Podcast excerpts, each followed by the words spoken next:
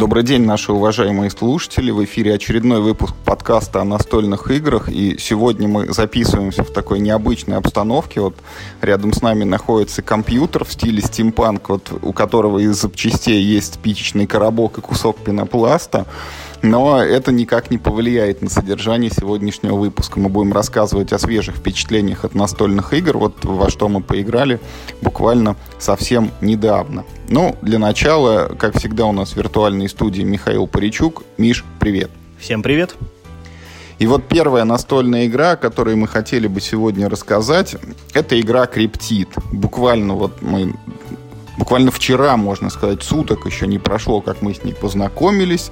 Вот. И э, мнение, по крайней мере, первое впечатление от нее уже сформировалось. И прямо сейчас давайте мы о ней поговорим. Миш, вот я предлагаю это, расскажи сперва коротенько, что это за игра такая и вообще, что означает слово криптит. Может быть, не все знают.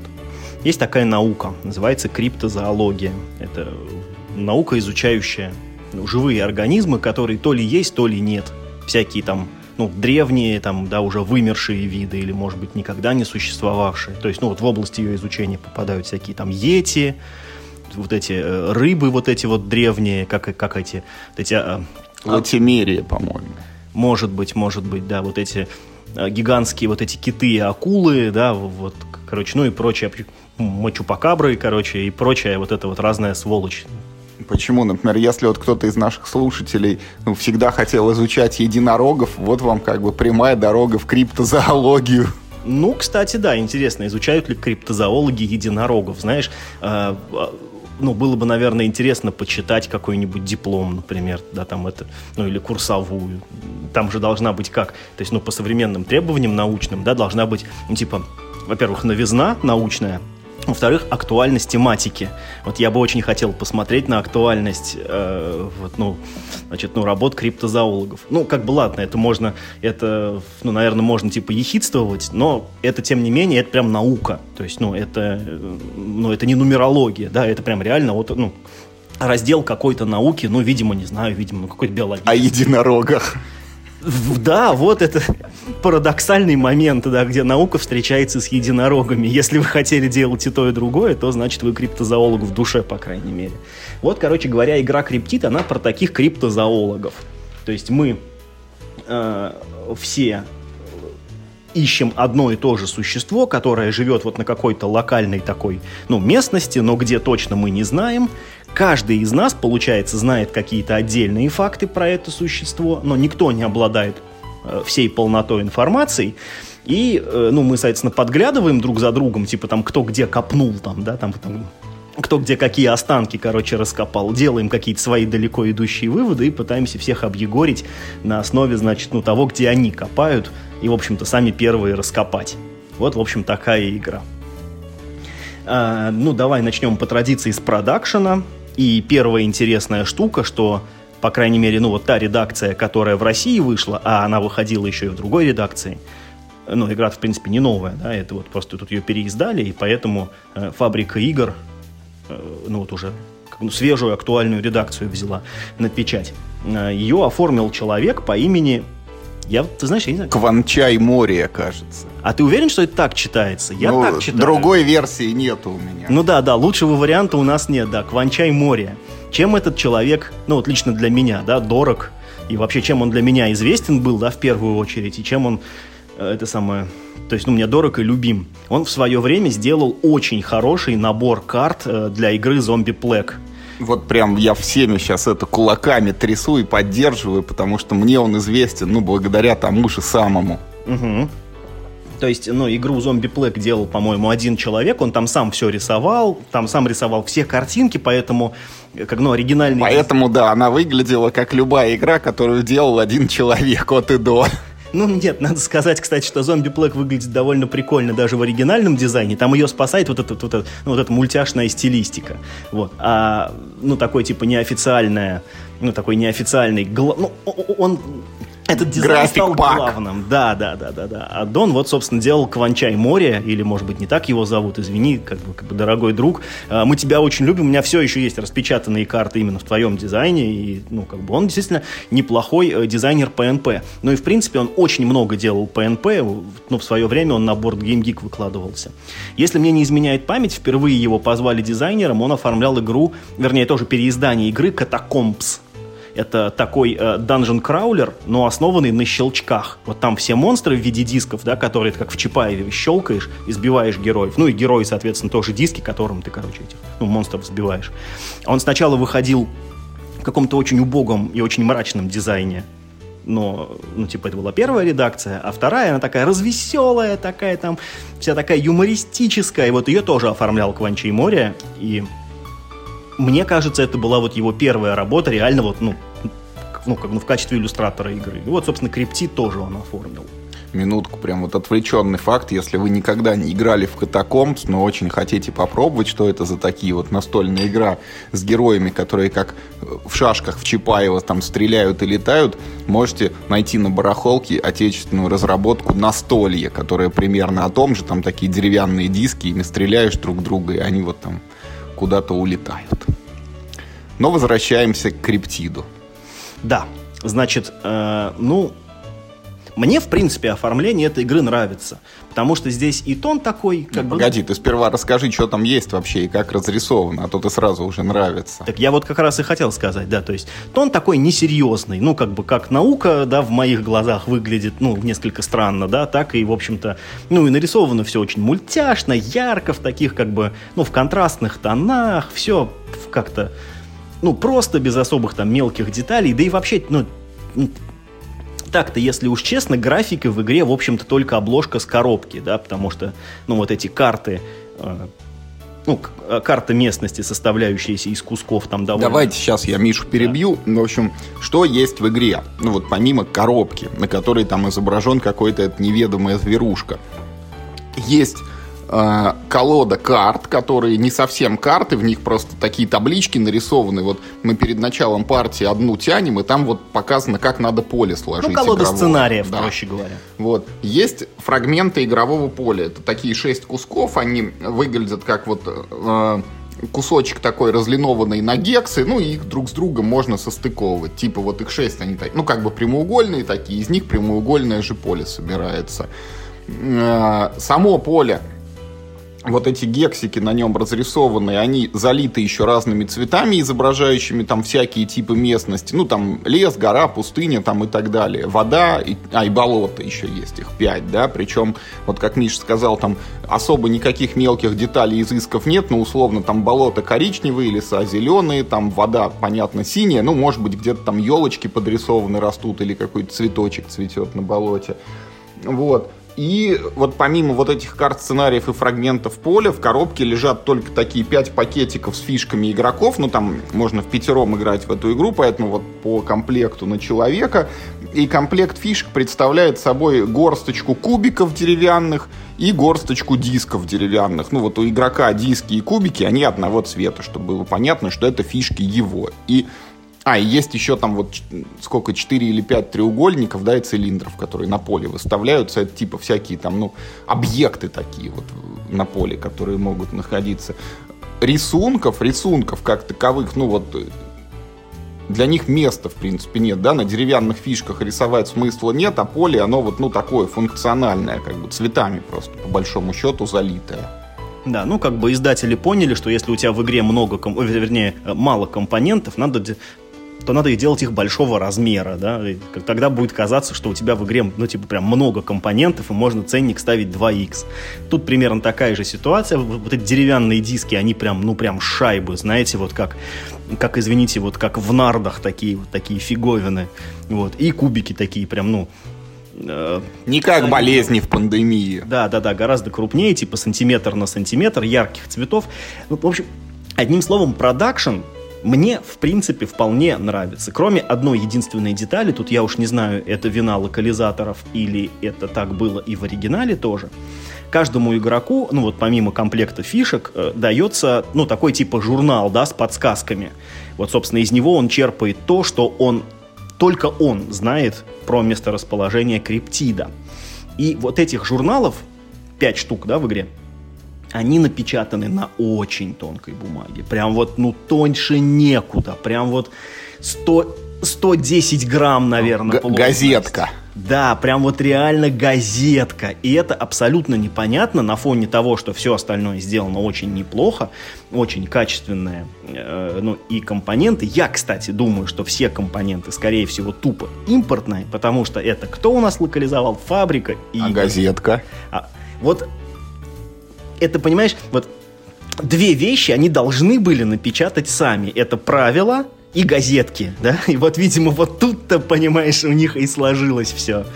Потому что фабрика игр, конечно, любит брать игры на локализацию, где ничего переводить не надо где вот просто взял, ну, ну, мы помним даже случаи, когда просто на импортную коробку сверху наклеил наклейку с русским текстом и вот типа ты игру локализовал таким образом. Вот такой нехитрый был бизнес. Нет, здесь все отпечатано, ну, как ну, специально для России, все на русском языке, коробка без наклеек, коробка совершенно прям вот русская, да, правила лежат на русском языке, да, газетки на русском, но вот, конечно, правила и газетки, ну, прям, ну, сэкономили, ребята, ну, у вас игра стоит, ну, 1900, да, full прайс. Ну, блин, пацаны, 5 листов нормальной, плотной бумаги. Ну, ценник от этого бы, ну, вообще не пострадал, и прибыль ваша тоже бы, скорее всего, не сильно упала. Ну, что вот вы вот нашли, на чем сэкономить называется. Но я понимаю, ладно, там карты отпечатал. Ну ладно, это, короче говоря, бог с ним. В общем, одним словом, продакшн э, вполне норм. Да, я тебя вот перебью. Я хочу сказать, что правилам у меня что-то... Я не заметил, что они какие-то плохие. Что касается вот этих газеток, у меня, ну, вообще как бы вопрос, зачем они нужны и почему вот... Ну, что такое газетка, вот, чтобы вы понимали. Это такой разворот, ну, я не знаю, типа как в меню вот в ресторане. Вы вот буклетик открываете, лист сложенный пополам, и внутри 80 строк вы видите. Это там всего в игре 80 подсказок, может быть. В каждом сценарии у вас будет ровно одна из них, из этих 80. Вот я просто не знаю, почему нельзя было, например, на игрока напечатать условно там 4 или 5 карточек, вот их с двух сторон там испещрить вот строчками, там пусть бы на стороне было бы, ну, 10 этих подсказок, тогда 4 двухсторонние карточки, вот 80 подсказок уместилось. И ты просто карточки вот эти полистал перед началом партии, нашел нужную подсказку, прочитал, и все, типа, убрал их в сторону. Вместо этого ты пользуешься такой здоровой газеткой, там, если забыл, ее раскрыл, посмотрел, там опять отложил. Нет-нет, газетка выглядит как, как бы, ну, ок. Я думаю, что с карточками было менее удобно. То есть сама идея с газетой, она вполне э, хорошая, просто чисто сэкономили на материале. Ну и как мы еще вот узнали э, буквально в первой же партии, в игре есть такой нюанс, вот э, эти вот шайбочки и кубики, которые есть у игроков, вот кубиков оказывается маловато, их там я не помню, то ли 12, 12 то ли... на игрока. Да, 12 на игрока. Вот, и э, ну, у нас прям вот возникла ситуация, вот сейчас у меня кубики закончатся, типа, а что делать? И вот мы тут же залезли на борт Game и в карточке игры там, значит, вот Э, по времени, если отсортировать, вот самый-самый первый там пост, когда только игра появилась, там люди типа спрашивают, а где найти правила? А вот следующий пост они спрашивают, а что делать, когда кончились кубики? И там, значит, автор игры разъясняет, что типа кубиков на самом деле э, у вас, э, ну, они не лимитированные, если у вас закончилось, ну, вот в лучших традициях, замените их там пуговицами, спичками, там, скрепками или что у вас есть под рукой, но просто это вот смотрится, ну, вот ну, пусть бы их бы не 12, а 20 положили на каждого игрока. Пусть они бы чуть-чуть поменьше, может быть, было. Ну, вот тот же объем дерева, да, только попилить на большее количество кусочков. Пусть каждый кусочек был бы чуть-чуть там меньше. Ну, в общем, это, это просто как-то, ну, ну, я не знаю, я к такому не привык, Но да, это уже... Fantasy Fly Games, уже... да, которая кладет 4 кубика, да, когда максимально да, да. в игре надо бросать 6.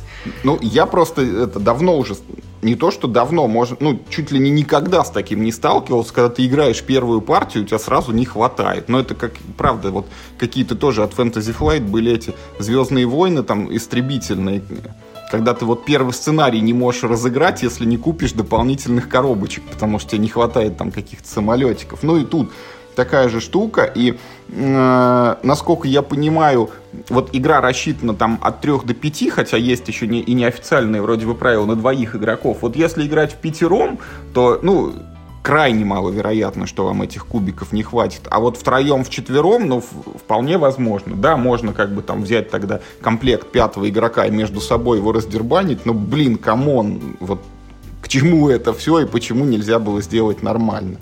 Ну, справедливости ради, все претензии по продакшену, они очень минорные, они, ну, типа, не портят впечатление от игры, и там, ну, за это, как бы, ну, ну ей баллы, ну, не получится снизить там, ну, при всем желании. Потому что, во-первых, кубиков не хватает только пока вы плохо играете, да, еще, ну, типа, слабо строите вот эти цепочки, и вам нужно очень много данных, да. Ну, а типа газетки, ну, их, вообще-то говоря, ты типа смотришь то только один раз за партию. Вот ты в самом начале одну подсказку свою посмотрел, и, видимо, предполагается, ты ее запомнил, и больше ты газетку эту свою в руки даже и не берешь.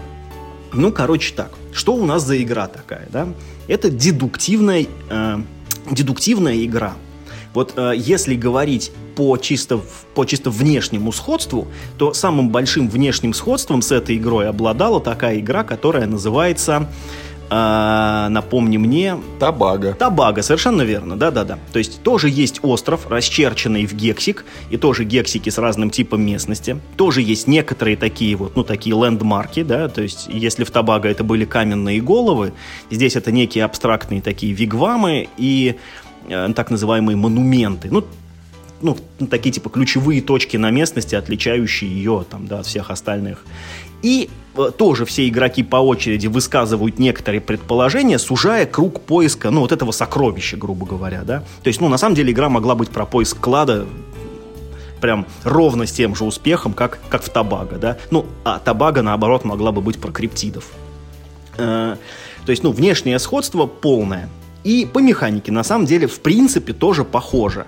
Э, если вы играли в Табаго, то вы знаете, что там э, каждый ход... Э, ну, в Табаго вы выкладывали на стол карточку, здесь мы это делаем, ну, грубо говоря, устно, да? Там, то есть ну, вы выкладываете такую карточку, и там было написано, ну, некое условие, например, например, там, типа, ну, не дальше двух клеток от пальмы. И это таким образом, да, ну, сужало круг поиска. Потом там типа ходит следующий игрок, говорит, типа, на пляже. И вы таким образом знаете, что это должен быть пляж не дальше двух клеток от какой-нибудь пальмы, да, вот, типа, там, вы еще сузили круг поиска. Потом там ходит третий игрок, говорит, типа, не знаю, там, рядом с водой. И, ну, в общем, таким образом вы сужаете, сужаете круг до одной клетки. До одной какой-то прям конкретной клетки, где, собственно, сокровище и зарыто, после чего нужно туда успеть поехать первым и выкопать клад. Так было в Табаго. Как в Криптиде. Очень похожий процесс, но как будто бы, знаете, ну такой типа инвертированный. Ты прям вот, ну, э, в свой... Ты прям как в фильме «Довод» такой. Ну, да, да, да. Ты тыкаешь пальцем просто в любую клетку поля и спрашиваешь у любого игрока, вот здесь может водиться криптид или не может. И этот игрок Э, он отвечает согласно своей подсказке. Он, например, знает, да, что криптит может водиться либо в горах, либо в воде. Вот ты ткнул в какую-то клетку, он смотрит, это не горы и не вода. Все, все остальные критерии его вообще в этот момент не волнуют. И он, он говорит, нет, здесь криптит не водится. И в эту клетку выкладывает маркер э, своего цвета «нет». Это кубик в игре. То есть он выкладывает кубик. А, если, например, там ты ткнул в воду, да, а тот игрок, у кого ты спросил, знает, что, типа, ну, в воде он потенциально водится, он кладет кружок, что означает «да». Здесь он может водиться. Это совершенно не значит, что, э, ну, что криптит водится именно в этой клетке, но потенциально в этой клетке он может быть обнаружится. А, в какой-то... То есть, значит, ну и таким образом поле заполняется а, крестиками и квадратиками в какой-то момент, э, то есть, ну, игрок может решить, что у него, в принципе, достаточно информации, э, ну, о том, где водится криптид, и он может сделать так называемый победный ход. Он, ну вот, э, не просто пальцем тыкает в клетку, а прям берет фигурку криптида, ставит ее на поле и говорит, он водится здесь. И дальше каждый игрок из тех, что есть за столом, должен либо подтвердить, да, либо опровергнуть вот эту вот догадку. Если вот та клетка, на которую криптит э, был установлен, соответствует всем э, подсказкам всех игроков, то тогда игрок тут же побеждает. Ну, да, кто сделал догадку. Если хотя бы один игрок сказал, что нет, типа, ну вот моей подсказке эта клетка противоречит, значит тогда игрок как ни странно, просто продолжает Не, игра продолжается. дальше. Просто дело в том, что когда ты вот хочешь прям найти криптида, по правилам игры ты должен, ну, поставить свой этот диск на поле. То есть вот в то место, где, согласно твоей подсказке, он может находиться. Ну, и вот правила интерпретируют это таким образом, что ты, типа, вот как бы совершаешь попытку победить в игре, но при этом ты всем ну, чуть-чуть сам что-то выдаешь, угу. положительную какую-то информацию. Поэтому часто вот тыкать этим криптидом, ну, смысла, наверное, нет, потому что ты как бы карты свои раскрываешь другим игрокам, а сам, может быть, ничего не получая взамен толкового. Хотя, ну, вот тут надо сказать, мы, наверное, немножко плаваем, потому что э, чисто теоретически там можно как-то блефовать, типа специально, может быть, тыкать вот этим криптидом там, ну, куда-то не туда, или там туда, где другие игроки особо полезного не извлекут из твоего диска. Но мы пока до таких высот в игре там не, не, не достигли. Ну да. Собственно говоря, э, вот совсем недавно мы играли в, ну, в другую, в принципе, по жанру схожую игру PI от Мартина Уоллеса. Это тоже такой сапер, да, как вот и криптит, это в принципе, ну, если из таких супер общеизвестных ассоциаций, то, наверное, это будет сапер. Вы тыкаете в поле, пытаясь э, не, ну, можно еще сказать, что криптит похож типа на морской бой. Ты вот так типа мимо, мимо, мимо, вот тут ранил, а убил где-то вот только в одном. Ну, кстати, да, да, да. Ну, вот, ну, типа, или морской бой. Поэтому э, ну, для криптида характерны все, э, ну, типа, все особенности жанра. То есть, ну, во-первых, это игра ну, можно сказать, что без взаимодействия. То есть, ну, несмотря на то, что ты каждый ход у кого-нибудь доспрашиваешь, ты как бы, ну, то есть, да, ты вовлекаешь другого игрока в свой ход, тем не менее, вот эти вот все вопросы-ответы, они носят сеанс, о, вернее, они носят характер, ну, вот как будто вот, я не знаю, там, ну, ты у бота спрашиваешь, типа, Алиса, а в этой клетке может водиться? Она говорит, нет, в этой клетке водиться не может. Да-да-да, другой игра, игрок, он техническую роль выполняет. Ему вот задали в начале эту подсказку, и он просто согласно ей озвучивает, да или нет. Он, ну, вот, там, никак себя не проявляет в этом, он просто функцию выполняет. Нет, ну чуть-чуть проявляет, да, то есть если как бы тебя спросили и ты отвечаешь нет, да, а, ну да, вообще-то, то как бы, ну да. Если да. ты не угадал, то ты должен поставить свой кубик ну, куда-нибудь. Да. Но это твое решение, вот ты там согласен, пытаешься как-то других запутать, ну вот ну, поставить да, да, кубик, чтобы ничего им не дать. Ну то есть да, то есть, в общем, ну другими словами, здесь как бы есть взаимодействие, но оно носит характер, ну, таких скорее типа ну, как ну, услуг, типа как в школе, знаете, ну, когда услуг. вот выполнили это, пример решили, а потом обменяйтесь тетрадками и проверьте друг за другом, поставьте друг другу оценку. Ну, да, да, да. Ну, то есть это вот как, как во всех играх подобного жанра, как в Клюэда, как, ну, вот там в этом же PI, как в этом, э, в Mystery of Abbey, да, где, где тоже там, типа, все игроки, ну, подтверждали твои догадки. Ну и, соответственно, э, побеждает в игре тот, кто лучше всего разгадывает э, как бы, ну, вот эти вот намеки, которые дают тебе другие игроки. Потому что все абсолютно игроки, получая в итоге э, хода через два, начинают обладать, в общем-то, ну, в общем, равнозначными объемами информации. Да, в начале вот та подсказка, которую знаешь только ты, она прям вот очень весомая. У тебя, ну, типа там в первые два хода у тебя есть прям очень большое преимущество. Но уже там через 2-3 хода э, на поле становится так много информации, что вот это твое начальное преимущество сильно очень нивелируется тем объемом, который есть на поле, и в принципе все начинают уже играть в равных условиях. И тут можно прям четко сказать, что в этой игре побеждает, ну, наверное, самый какой-то умный игрок, который хорошо вот разгадывает э, все вот эти закономерности, да. Вот я тебе тут хочу сказать, помнишь, когда мы играли в, PI, вот мне очень сложно было в голове удержать вот это вот, ну, как, типа, знаешь, как в шахматы без поля играть, вот и в сапера без поля тоже тяжеловато, поэтому я себе всегда на листочке чертил там и зачеркивал. Вот, оказывается, для криптида есть официальные такие тоже бланки для каждого игрока, где вот выписаны, ну, возможные подсказки, что, типа, живет в пустыне, живет там рядом с лесом, там еще где-то вот около монумента и так далее. Ну, типа, вот они раздаются, и каждый там начинает у себя что-то там черкать вот в эту подсказку подсказку я там отметаю, а это может быть там, а это еще может быть, но может быть и не быть. И вот, а, ну, люди спорят, да, говорят, что вот с, с такими листами, ну, как бы сильно проще играть. Ну, это да? читерство, безусловно. Когда ты должен просто, ну, вот там крестики-нолики ставить, и потом смотришь, это сошлось читерство. или не сошлось. Это читерство. А держать это в голове... Абсолютно несложно. Ну, абсолютно несложно. Хумхау. Слушай, ну вот э, как бы э, как играли мы, да, то есть вот, ну, э, максимум, какие делал пометки для себя я, это вот когда я уже вижу, что я разгадал, например, э, чью-то подсказку, я просто себе в телефон записывал, например, там, типа, да, у Пети, скорее всего, типа, вот такая подсказка. Ну, чтобы просто это, что называется, в оперативной памяти не держать, и просто на бумагу это перенести. А другие подсказки, в, ну, в смысле, э, другие пометки в этой игре, ну, в общем-то, я не очень знаю, зачем нужно делать, поэтому я считаю, что ну, типа, все подобные бланки — это читерство. Эта игра очень интеллектуальная, это поединок умов. И если э, ну вот начать давать вот эти поблажки, она, ну, мне кажется, она сильно теряет интерес.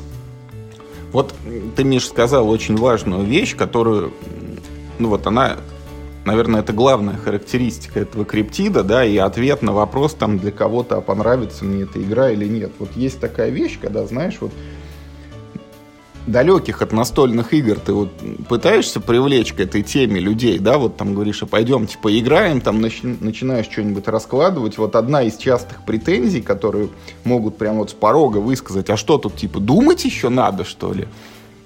И вот как раз в криптиде вот не просто надо думать, а надо думать все время, вообще постоянно. И выиграет тот, вот кто лучше всех думает, вот исходя из того, что есть на поле. Там, и вот анализа этой сложившейся ситуации. И э, ну вот в этом плане мы, когда играли, как раз рассуждали, что эта игра, она вот в плане, ну, правил, она очень легкая, да, те вот говорят, вот ты сиди и тычь на поле каждый ход, ну вот в этом нет никаких сложностей, вот ты берешь и пальцем тычешь в любую клеточку, и тебе говорят... А там, дальше вообще не твои проблемы, да, дальше и просто, другие и там в ней делают. появляется кружочек там или кубик, ну если кубик, там ты должен чуть-чуть поднапрячься и поставить вот на поле кубик, исходя из твоей подсказки. Ну, типа, если у тебя написано, что там он живет в пустыне, этот криптид. В вот, любую пустыню да. ставь, не ошибешь. Нет, а, нет. нет наоборот, наоборот, вот да. главное не в пустыню. Ну, Поставь да, этот кубик куда-нибудь, и все. Ну, одним словом, это вот, вот то же самое, что сапер. То есть, ну, да, типа, и... сделать ход в сапера очень, очень просто. Легко. Да. Мышкой кликнул, и все. Да. Может быть, ты, конечно, бомбу сразу нашел, ну, как бы, но ну, и тут... ход можешь сделать. А в криптиде даже нет такого риска, да, то да. есть ну, в криптиде типа сделать неверный ход нельзя, ты никогда не проиграешь, ну, в смысле, ну, там бомб нету. Да. Ну, то есть максимум ты получишь просто пустую неинформативную клетку, но это, это все равно не проигрыш. Но вот э, как бы, ну, отсюда вытекает еще одна особенность, как бы тоже я не назову ее недостатком, потому что это неизбежная некая вот такая особенность всех игр подобного жанра. Если кто-то из игроков напутал с ответом, то вся игра летит к чертовой да, матери. Да, да, это, кстати, вот тоже подчеркивают и это в обсуждениях на борт Game Geek, что, ну, игра как бы, она нетерпима к ошибкам игроков, и поскольку мы здесь имеем, ну, вот, дело с формальной логикой, да, вот mm-hmm. все вот, ну, да, нет, да, нет, каждая клеточка у нас должна быть там ранен или убит. И если кто-то допустил хоть одну ошибку, вот случайно поставил там кубик вместо диска или наоборот диск вместо кубика, то все как бы, вы этого криптида не найдете никогда, причем обнаружится это только, ну вот вы полную партию отыграете, типа прокликаете все клеточки, блин, криптида нет, и потом только начнете разбираться и обнаружите, что вот а оказывается кто-то эту клетку, короче, неправильно поставил. Ну да, то есть так было у нас прям в самой первой партии. Э, э, это совершенно для первой партии нормально, потому что то есть, ну, мне кажется, в первую партию ошиблись вообще хотя бы по разу все, да, каждый из нас. Но в итоге это привело к тому, что одна из ошибок игроков, которую, как бы, ну, опять же, ну, то есть ты же не знаешь, какие там у кого условия, проверить невозможно.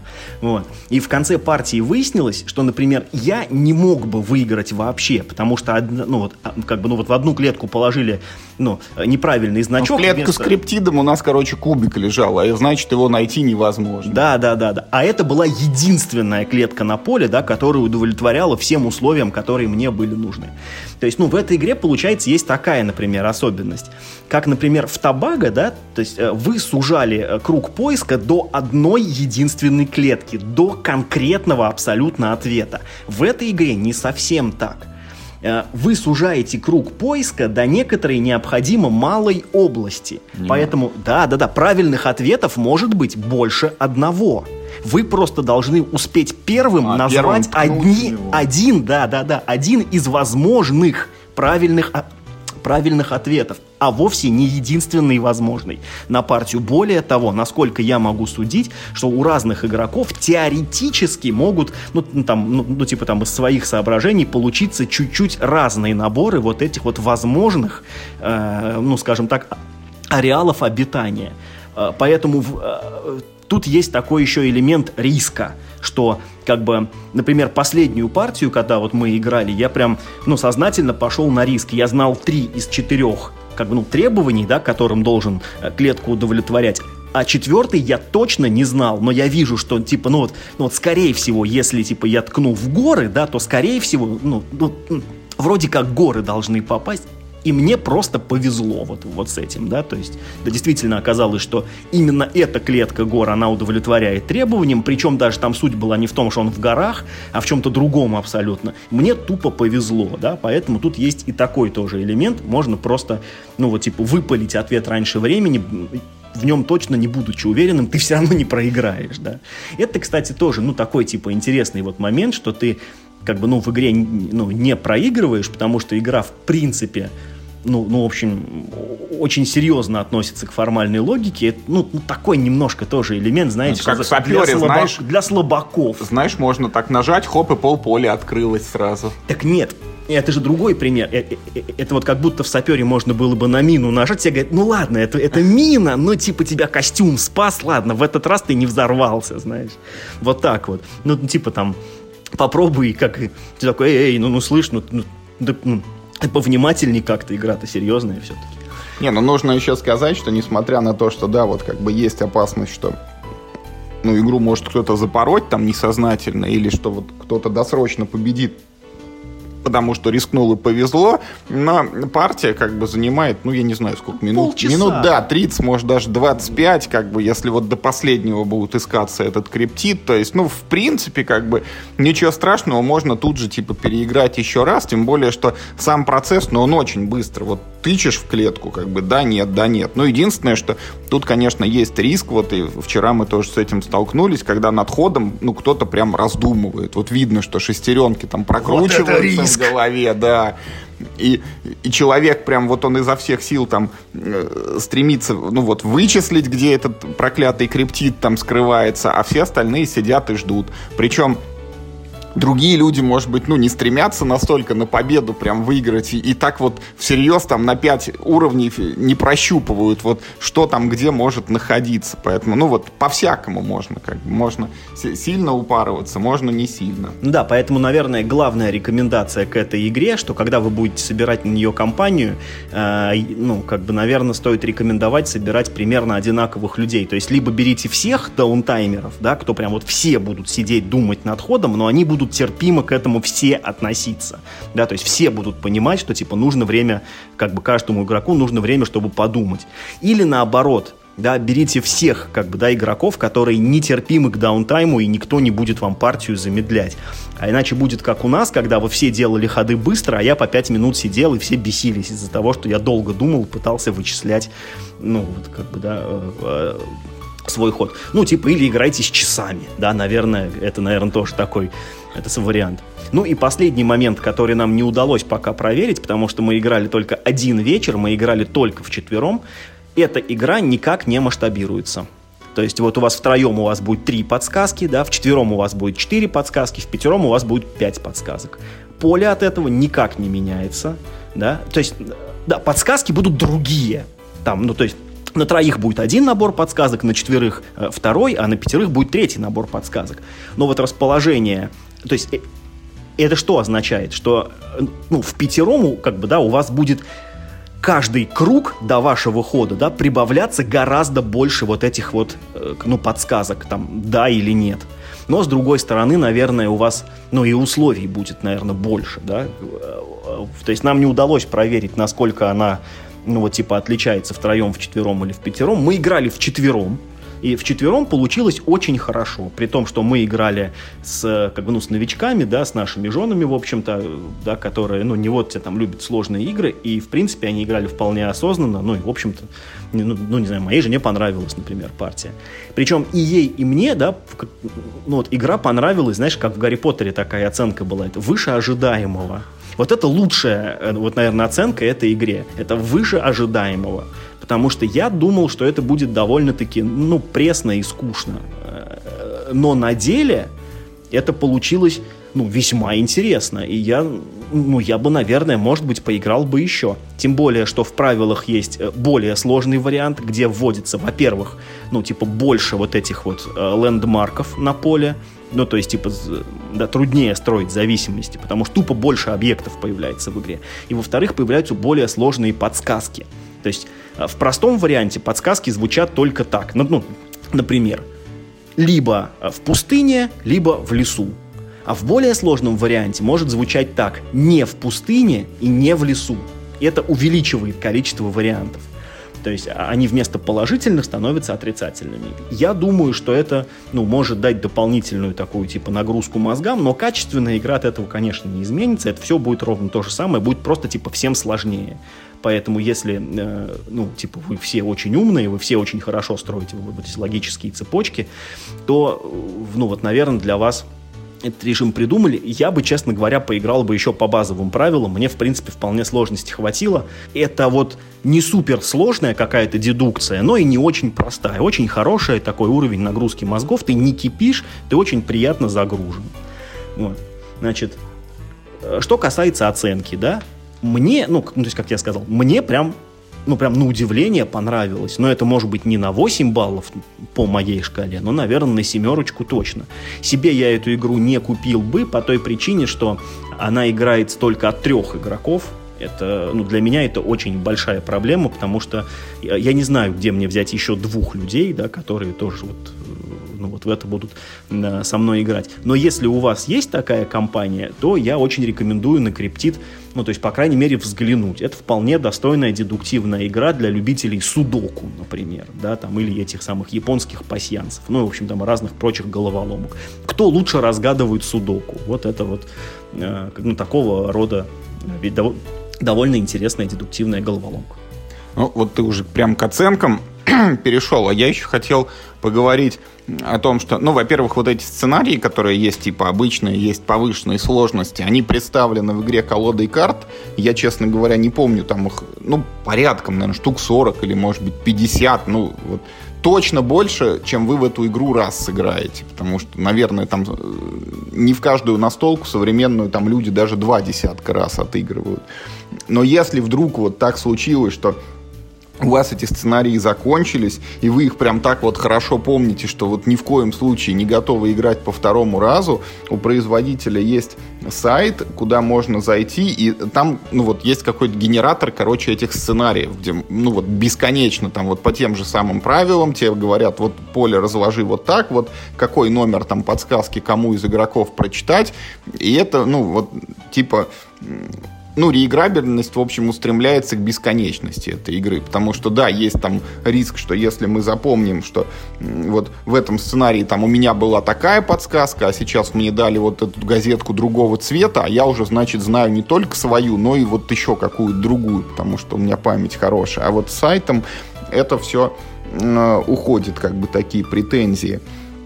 Ну и вот в целом, все-таки, Миш, я бы хотел поговорить о том, что вот эта игра, так же, как и вот этот PI, так же, как что вот мы в Зенда играли, да, в похожую, это такая, ну, специфическая игра, потому что вот э, самое лучшее определение игры, игра это набор интересных решений, да, тут все-таки случай немножечко другой. Э, здесь у нас как бы цель, вот кто первый головоломку вот эту раскусит, как бы вот у кого сойдутся все четыре условия в голове, вот чтобы их вычислить. И решение тут ну, они есть, да, ты как бы формально в свой ход решаешь, вот ты просто тычешь в клеточку, или ты говоришь, я вот буду прям искать крипти, да, когда ты тычешь в клеточку, ты как бы должен выбрать, э, пытаешься ли ты вот его найти, или ты, может быть, тычешь, зная, что он там и не живет, но чтобы как-то других игроков ввести в заблуждение, не знаю как, пока мы вот настолько не развились еще в этой игре. И э, если тебе говорят нет и ставят на поле кубик, то ты в ответ тоже должен свой кубик выставить на поле. Ну и как бы вот я, например, всегда старался там ставить в уголок, Типа вот у меня кубики всегда были в лесу, чтобы с каждым новым моим кубиком новой информации не прибавлялось у других игроков. Ну, ты очень странно рассуждаешь. Вот смотри, когда ты выбираешь, в какую клетку ткнуть, ты же выбираешь это не случайно. Ну, то есть, ну, например, вот я хочу у синего игрока спросить, э, как, ну, о том, ну, о чем-то. Я вижу, например, что его, например, там один э, кубик, то есть отрицательный ответ, например, да, лежит на клетке с водой, да, рядом с вигвамом. Вот он, почему он отрицательный? Потому что в воде или потому что рядом с вигвамом? То есть, э, какую, как бы там, да, теорию я хочу проверить своим ходом? Или, например, он, может быть, отрицательный, потому что там тигр рядом водится. Понимаешь? То есть, каждый ход ты должен проверять какое-то конкретное предположение. И э, их набор довольно очевиден. Ну, ну, то есть там не так, в принципе, много признаков, их там около пяти. Это тип местности и расположение рядом э, с вигвамом, э, рядом с тотемом и рядом с дикими животными э, двух видов. Вот, вот пять, получается, грубо говоря, критериев ты должен делать ходы очень осознанно и взвешивать, насколько вероятен каждый вот из этих критериев для данной конкретной клетки. Поэтому решений в игре очень много. Просто это решение как бы, ну, такого довольно-таки специфического толка. Как в любой детективной игре, вот ты, например, ну, типа, вычеркиваешь подозреваемых, ты же каждый ход, э, ну, в, тоже стремишься сократить круг подозреваемых по какому-то, например, ну, вот тебе кажется, что то, ну вот, знаешь, например, давай вспомним этот uh, Mystery of the Abbey, да, uh, где было, по-моему, тоже как раз пять этих самых, uh, пять признаков у каждого подозреваемого. То есть он там был монахом одной из, по-моему, двух или трех конфессий. Он мог быть толстым, худым, он мог быть низким, высоким, он мог быть, uh, типа, по-моему, там с волосами без волос. Ну, ну, ну в общем, что-то такое. Я, я, я там сейчас точно не помню.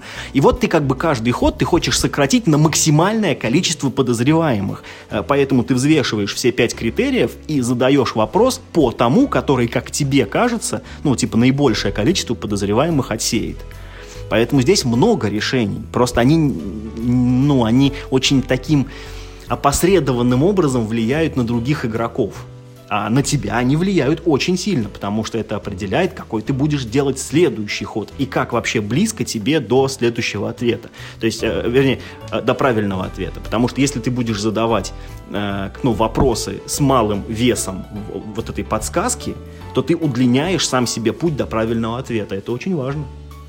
Вот я как раз об этом и хотел поговорить, что, ну вот, типа, каким решением в настольных играх мы привыкли. Да? Например, вот, ну, там, банальное, вот, синица в руках или журавль в небе, да, я вот беру что-то там э, гарантированное, но вот э, маленький какой-то у меня будет эффект там или доход, или прибыток, или я рискую там, иду каким-то длинным или долгим путем, но и награду могу получить какую-то более мощную.